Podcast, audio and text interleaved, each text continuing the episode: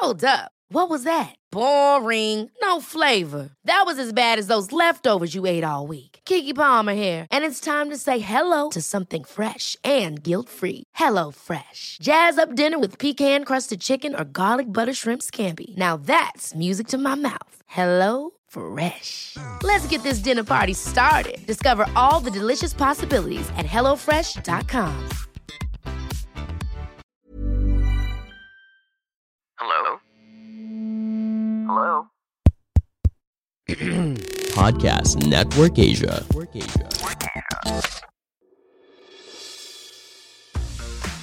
Halo, sekarang podcast Dosis Katalis sudah menjadi bagian dari podcast Network Asia.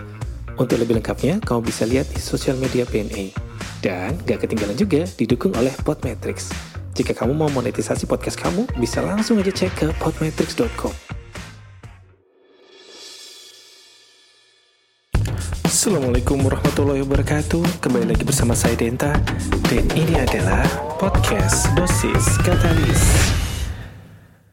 Bismillahirrahmanirrahim. Lanjut ya dengan topik kemarin saya bicara soal aman berkendara. Karena kita topiknya adalah bagaimana cara kita menolong orang lain ketika kita terjadi kecelakaan atau ketika menemui ada kecelakaan di depan kita atau, kegawatan di depan kita. Ya, oke. em, saya itu dulu, saya masih ingat sekali rumah saya itu kan di Jogja ya. Itu rumahnya ada di nggak jauh dari pinggir jalan besar, jalan jalan nasional apa itu? ya? Jalan yang dikenal dengan sebutan Jelo alias Jalan Solo. Panjang banget dari Jogja sampai mau ke Solo itu makanya dinamain Jalan Solo. Karena lokasinya yang sangat dekat antara rumah saya dan pinggir jalan itu.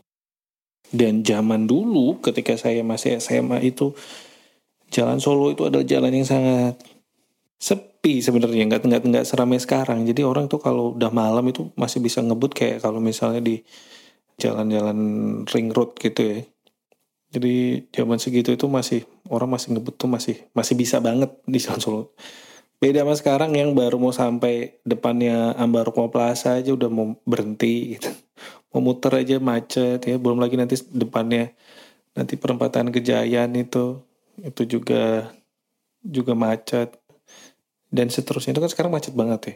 Dulu tuh kan enggak dulu tuh lancar aja sana kemari di situ. Nah kalau malam hari itu saya sering terbangun karena suara yang kenceng banget suara yang sangat keras sekali. Dan itu karena sering sekali ya, setiap dua minggu tiga minggu sekali pasti terjadi tuh kecelakaan karena orang saking ngebutnya kalau malam hari ya em, terus habis itu entah dia tabrakan antara motor dengan mobil, mobil dengan mobil, apa motor dengan motor. Ya. Masalahnya saya itu kan dekat di rumah saya itu kan sebenarnya dekat lampu merah, lumayan lampu merah lumayan besar gitu. ya. Maksudnya jalan utama lah. ya. Jadi dari situ tuh kadang kalau udah lampunya belum kadang kan lampunya itu masih hijau mau ke merah itu masih kuning tuh kan orang malah makin ngebut kan. Soalnya kuning itu berarti pertanda harus ngebut. Sebelum merah jadi ngebut terus itu biasanya sementara di yang sisi sebaliknya karena merasa sudah mau hijau dia sudah mulai ancang-ancang dan kadang-kadang ketemu di tengah dan akhirnya terjadi kecelakaan. Jadi sering sekali saya ketemu gitu. Masalahnya dulu kan kebangun terus habis itu ke depan ngeliat ada apa terjadi kecelakaan. Mau mau bantu ilmunya nggak ada. Waktu itu belum jadi dokter. Bingung ya. Dan kebingungan itu sebenarnya juga terjadi di banyak orang yang sampai sekarang. Bingung mau ngapain saat terjadi kecelakaan dan harus menolong seperti apa itu jadi salah satu salah satu hambatan kita ketika mau menolong orang. Jadi rasa keinginannya rasa inginnya untuk menolong itu ada tapi pengetahuannya nggak ada skillnya nggak ada dan itu kan sepatutnya jadi salah satu yang disayangkan ya. Padahal yang namanya basic life support atau bantuan hidup dasar itu harusnya diketahui oleh sebanyak mungkin orang orang dewasa. Jadi salah satu basic skill sebagai manusia sebagai orang nih basic skillnya itu adalah bantuan hidup dasar. Biar apa? Biar bisa kalau ada apa-apa terjadi itu kita bisa memberikan bantuan basic awalnya aja. Kita kan nggak mungkin ya di jalanan terus kalau misalnya ada patah tulang atau kecelakaan terus kita bantu fiksasi dan lain sebagainya itu kan nggak mungkin. Kita membantu basicnya aja kita membantu stabilisasi aja. Itu yang sebenarnya yang perlu kita lakukan. Jadi jangan jangan bayangkan kalau misalnya ada kecelakaan di jalan terus kita kalau menolong itu ekspektasinya adalah untuk menyembuhkan. Enggak karena ya kebanyakan dari masyarakat kan bukan tenaga medis yang dibekali ilmu dan kemampuan itu kan. Tenaga medis saja kalau ketemu kecelakaan di jalan juga nggak nggak akan langsung ditangani di situ. Jadi ketika ada kecelakaan di jalan mindsetnya adalah korbannya adalah kita stabilisasi. Stabilisasi sampai kapan ya sampai bantuan datang atau sampai pasien bisa sampai ke IGD fasilitas kesehatan terdekat. Jadi mana dulu nih nah, skill yang harus dikuasai. Skill pertama itu adalah skill stabilisasi korban, bagaimana biar korbannya stabil. Yang kedua adalah skill memindahkan korban. Kalau misalnya ternyata ya kalau di Indonesia kan kadang lama ya kalau kita masih harus menunggu ambulans lebih cepat kita jalan gitu misalnya. Nah, skill untuk evakuasi itu juga jadi salah satu yang harus kita ketahui semuanya sebenarnya bahkan kalau dulu saya diskusi ini sama rekan-rekan uh, teman-teman dokter saya yang lain mungkin yang namanya basic life support atau ilmu skill bantuan hidup dasar tuh harusnya jadi jadi salah satu kurikulum wajib mulai dari sekolah menengah lah ya. yang yang selalu di reminder setiap berapa waktu misalnya ketika kuliah, ketika mau cari kerja gitu atau bahkan mungkin kalau misalnya mau masuk kerja yang baru kita harus dilatih basic life support lagi, di reminder lagi, terus habis itu kalau mau dapetin skill yang lain, salah satu skillnya harus skill basic life support atau bantuan hidup dasar. Karena ya bagaimana juga karena kecelakaan tuh makin sering terjadi sebenarnya saya itu kapan ya? Seminggu yang lalu apa ya? Dua minggu yang lalu pas mau olahraga pagi. Mau olahraga pagi. Itu uh, tiba-tiba ada motor aja jatuh. Motornya sendirian tuh, sendirian. Cuman bonceng. Jadi dua orang ini. Ya kok yang dilalahnya kok nggak pakai helm ya. Itu melaju kencang tapi tidak melihat kalau ada lubang di jalanan. Terus ya terjungkal, terjungkal salah satunya. Itu Nah itu kan kita harus tahu bagaimana cara menghadapi kasus-kasus seperti itu. Misalnya. Kebanyakan kalau yang kita lihat ya, itu sebenarnya kemauan kita untuk menolong orang itu jelas. Nggak perlu diragukan lagi. Jadi kalau ada ada kecelakaan kita tuh selalu tertarik ya. Orang-orang kita itu kalau ada kecelakaan itu berkerumun dan menonton ya. Terus habis nanti ada yang ada yang membantu itu udah jadi sifat kita menolong sifat kepo dan sifat ingin membantu cuman harusnya kita harus tahu juga bagaimana cara membantu kita jangan sampai yang apa yang kita lakukan itu malah nggak membantu malah memperburuk kondisi ya paling sering itu misalnya itu salah satu kebiasaan kita itu ketika ada orang yang teler-teler penurunan kesadaran ya, terus dikasihnya atau lagi teriak-teriak gitu dikiranya kesurupan itu dikasihnya adalah teh manis hangat itu atau air putih hangat gitu kan. Padahal mereka nggak sadar posisinya. Nah itu adalah salah satu yang berbahaya itu yang harus kita semua ketahui. Orang kalau nggak sadar itu perlu kesadaran itu jangan pernah dikasih apa pun di mulutnya. Ingat ya teman-teman sekalian saudara-saudara sekalian. Hmm. Bahayanya di mana sih sebenarnya gitu jadi kalau misalnya dia nggak bisa nyeruput ya jangan jangan dimasukkan, jangan disendokin, masukin ke mulutnya untuk teh mau teh manis panas kayak mau air hangat kayak apa pun itu. Karena ketika penurunan kesadaran atau ketika mereka tidak sadar, itu saluran napasnya itu cenderung terbuka kan. Jadi ada resiko air yang kita berikan tadi itu bukannya masuk ke dalam saluran cerna yang kita harapkan, tapi malah masuknya ke mana? Ke saluran napas. Dan akhirnya akan menghambat atau menghalang atau memblok saluran napas tadi. Yang jadinya tadinya cuman teler-teler ya terus habis itu cuma penurunan kesadaran gitu nggak sadarkan dia tapi setengah sadar setengah enggak gitu. Tadinya masih kayak gitu ketika diberikan dipaksa untuk diberikan teh manis panas gitu akhirnya karena tersedak akhirnya meninggal gitu kan jadi sangat disayangkan hanya karena perilaku pengennya sih menolong ya tapi karena kita tidak tahu ya, jadinya malah e, memberikan kerugian lebih lanjut Seperti itu. Oke. Jadi kita memang mau nggak mau kita harus harus tahu. Nah di sini saya mau itu mau sharing beberapa hal. Jadi saya sharing gimana cara kita membantu prinsip-prinsipnya aja ya. Jadi saya nggak akan detail. Oh ini kalau mau membantu ini harus sekian harus sekian. Nanti kalau mau melakukan kompresi dada harus sekian hitungan harus harus seperti ini seperti itu gitu ya. Enggak. Di sini saya cuma mau ngasih prinsip-prinsipnya aja. Jadi nanti teman-teman bisa bisa belajar lebih lanjut. Ini cuma buat pancingan teman-teman sekalian. Dan ini sangat sangat sangat bermanfaat. Nah, dan kalau sudah belajar jangan lupa ya, nanti setiap mungkin setahun sekali setahun dua kali itu di refresh lagi di reminder lagi. Karena ya tenaga kesehatan aja tenaga medis aja kalau nggak dilatih ya, kadang suka masih suka lupa ya, jadi kalau teman-teman bukan tenaga medis bukan bukan orang yang bekerja di bidang medis nah itu juga uh, sebaiknya akan selalu refresh atau reminder latihan untuk uh, basic life support ini atau bantuan hidup dasar. Again, yang namanya bantuan hidup dasar itu bukan untuk menyembuhkan atau bukan untuk menyadarkan. Jadi misalnya tadinya korbannya tidak sadar terus habis itu dibikin sadar ya ya kalau dia ketika kita membantu dia sadar ya alhamdulillah. Tapi pada dasarnya adalah untuk stabilisasi. Yang kita stabilkan itu apa sebenarnya? Yang paling basic aja deh. Yang kita paling uh, stabilkan itu adalah jalan napasnya.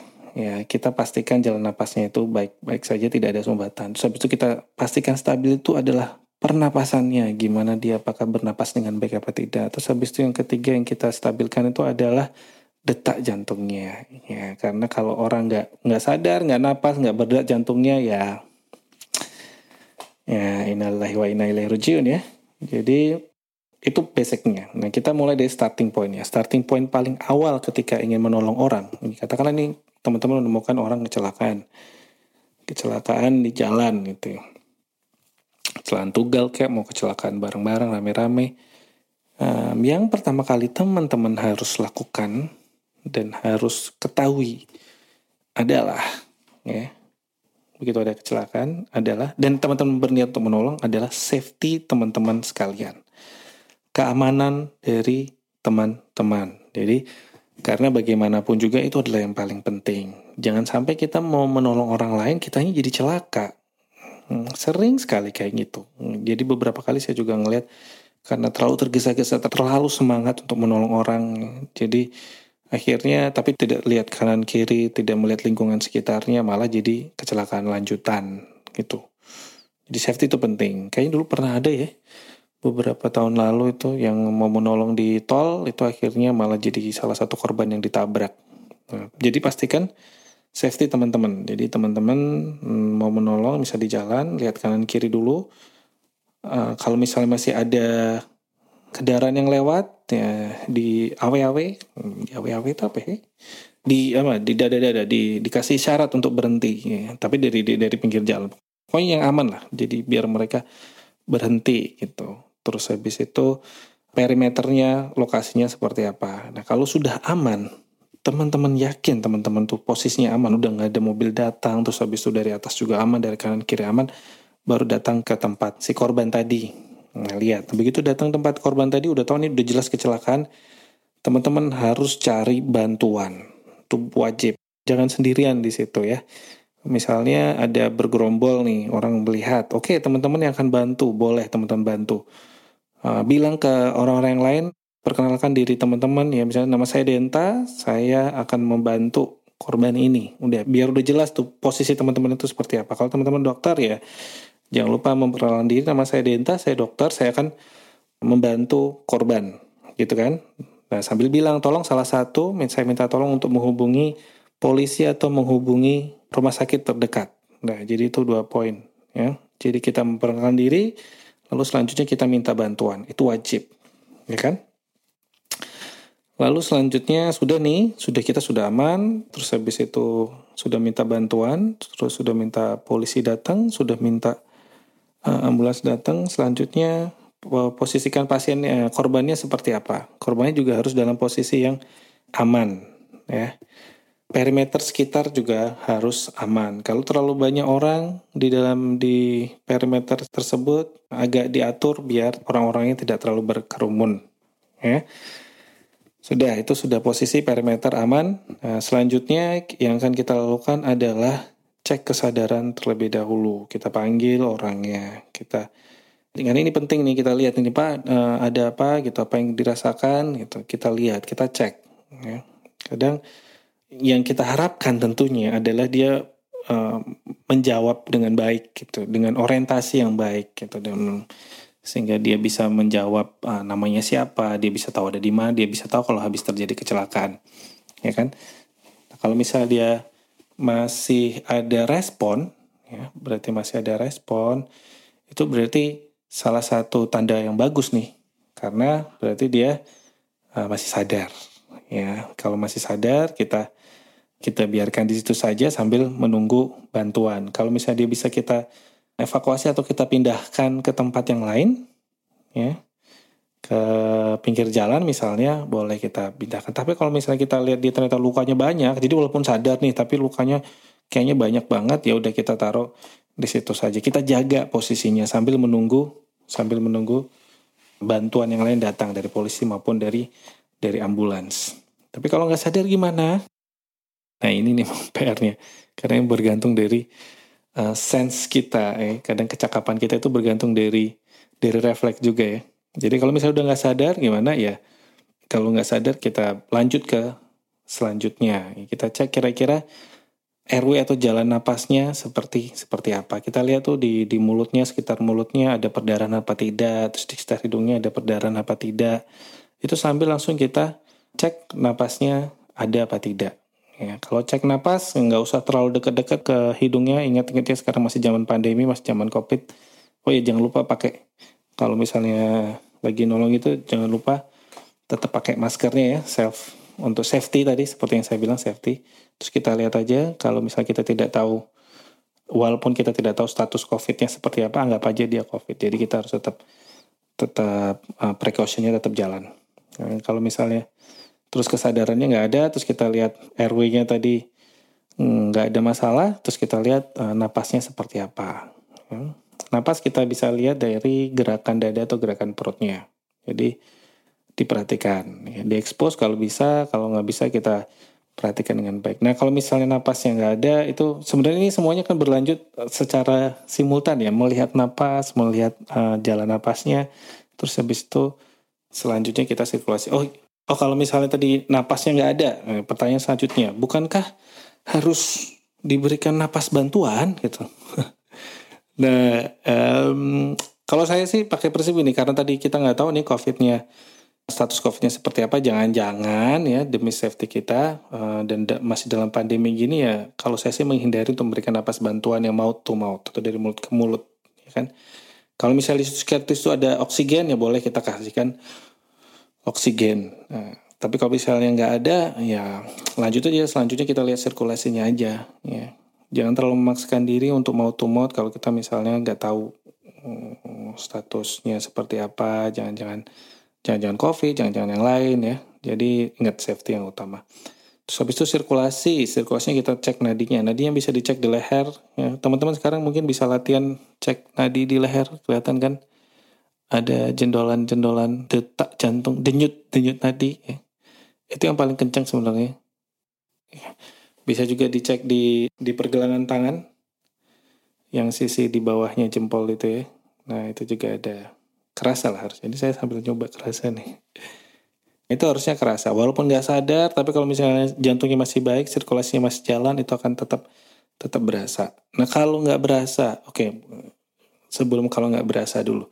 Kalau misalnya uh, masih berasa, ada nadinya, terus napasnya masih ada, cuman dia nggak nggak sadarkan diri gitu. Apa yang harus dilakukan ya? Kita posisikan dia dengan baik dan aman. Kalau bisa uh, ada namanya posisi recovery di mana kita uh, tidur terus habis itu kita miringkan dengan baik ya. Jadi kalau mau memindahkannya membalikkan ke arah kanan hmm, itu sebaiknya uh, satu sumbunya bergerak, jangan kepala dulu yang digerakkan terus habis itu torso terus habis itu kaki ya.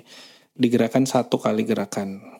Selalu itu namanya posisi recovery biar nggak telentang karena kalau misalnya dia muntah atau ada perdarahan dia nggak akan masuk ke dalam dalam leher lagi dalam ke ke belakang lagi kalau misalnya dia posisinya telentang tapi kalau posisinya uh, miring ke kanan uh, kalau misalnya muntah kalau misalnya ada perdarahan itu akan darahnya akan mengalir, jadi nggak akan menyumbat jalan napasnya.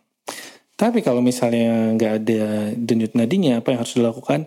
Langsung kita lakukan kompresi dada. Nah ini yang seperti yang biasanya kita lihat di film-film itu. Jadi kompresi dada dilakukan kalau apa? Kalau satu nggak sadar, jelas ya. Jangan pernah melakukan kompresi dada kalau misalnya pas uh, korbannya masih sadar, ya. masih ya walaupun teler-teler gitu. Ya. Kenapa? Karena kalau misalnya dia masih sadar teler-teler gitu ya nadinya pasti masih ada. Jadi nggak usah nggak usah nggak usah dikompresi, nggak usah dipijat jantungnya. Tapi kalau misalnya pasiennya nggak sadarkan diri, nadinya nggak ada, udah langsung dikompresi aja, nggak usah mikir-mikir panjang lebar. Ingat waktu um, adalah kunci.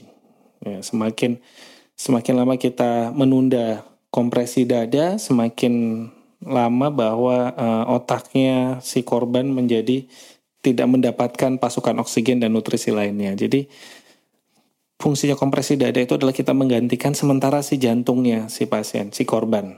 Oke, jadi kita um, berapa kali kompresi dadanya itu hitungannya sebenarnya per menitnya kira-kira 100 sampai 120 kali. Kalau kalian mau latihan itu ada tuh di Spotify apa di uh, ada playlistnya, playlist CPR itu udah dikasih playlist yang apa lagu-lagu yang ketukannya sama seperti ketukan kalau mau bikin kompresi dada itu latihannya. Jadi dikompresi aja terus ya. Satu, dua, tiga. Kompresinya teman-teman kalau sekarang lihat ada di tulang sternum atau di dada yang bagian depan itu ya bukan di rusuknya ya yang di tengah-tengah itu kira-kira ya berapa ya sepertiga dari bawah ya dari prosesus sifoides atau yang dari tonjolan yang di bawah itu jadi kira-kira itu terus cukup dalam ya jangan latihan sekarang sama sama orang yang masih hidup dan sadar karena itu sakit sekali jadi kompresikan dada kalian hmm, kompresi itu selama kira-kira 100 sampai 120 detik. Sampai kapan? Sampai sampai sadar atau sampai teman-teman capek. Jadi kalau misalnya sudah capek, udah nggak usah dipaksakan. Kalau misalnya ada teman lain yang bisa kompresi dada bergantian, boleh. Harus diberikan napas bantuan apa tidak ya tadi ya saya bilang ya. Kalau misalnya kondisinya adalah di lapangan, di di jalanan seperti itu di mana kita uh, minim peralatan, minim perlindungan, uh, kalau saya sih sebaiknya dihindari nggak apa-apa. Jadi kompresi dada aja yang penting. Oke, okay, um, dan itu nanti sambil menunggu bantuan datang gitu. Jadi memang ini harus dilatih, harus harus selalu diingat-ingat, harus selalu dibayangkan ya mental picture-nya jalan. Oke, okay, nanti saya akan membantu seperti ini seperti ini. Kadang memang kalau misalnya sudah berhadapan langsung itu akan itu akan kagok gitu.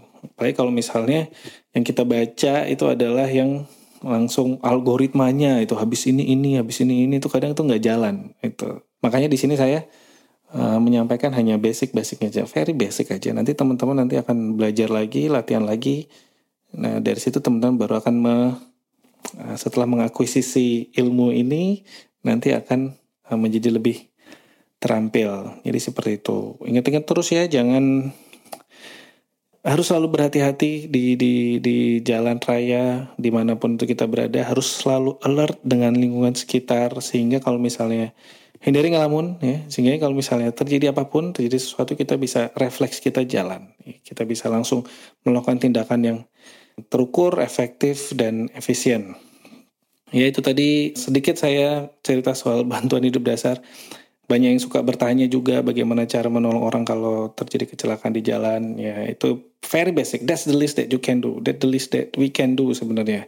Nggak usah terlalu mikirin ini hitungan gimana ini hitungan gimana. Yang penting kita lakukan yang terbaik dulu uh, latihan latihan dan latihan ya. kalau misalnya kamu di kantor kamu di di kuliah itu bilang ke bosnya bilang ke HR-nya atau bilang ke organisasi kemahasiswaan di tempat kamu untuk uh, lakuin pelatihan rutin bantuan hidup dasar karena ini penting bagus-bagus lagi kalau misalnya ntar di kantor kamu bisa ada apa itu namanya? Automatic defibrillator ya biar bisa kalau misalnya ada yang henti jantung bisa langsung pakai alat itu ya. Dan kalau misalnya ditargetin aja dari dari setiap di di kantor itu dari beberapa orang itu jadi championnya untuk untuk apa? Untuk latihan bantuan hidup dasar ini. Jadi semakin banyak orang tahu semakin banyak eh, yang bisa menolong nanti kalau misalnya terjadi apa-apa di jalanan.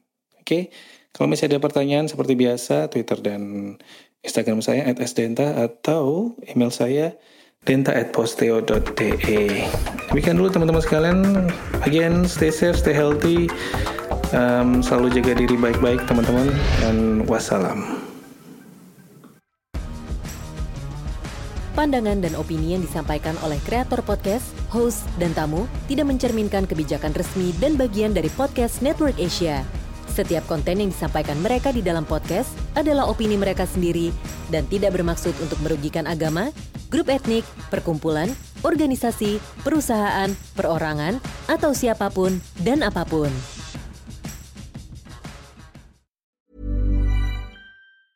Hey, it's Danny Pellegrino from Everything Iconic. Ready to upgrade your style game without blowing your budget? Check out Quince. They've got all the good stuff shirts and polos, activewear, and fine leather goods, all at 50 to 80% less than other high end brands. And the best part? They're all about safe, ethical, and responsible manufacturing. Get that luxury vibe without the luxury price tag. Hit up quince.com slash upgrade for free shipping and 365 day returns on your next order. That's quince.com slash upgrade.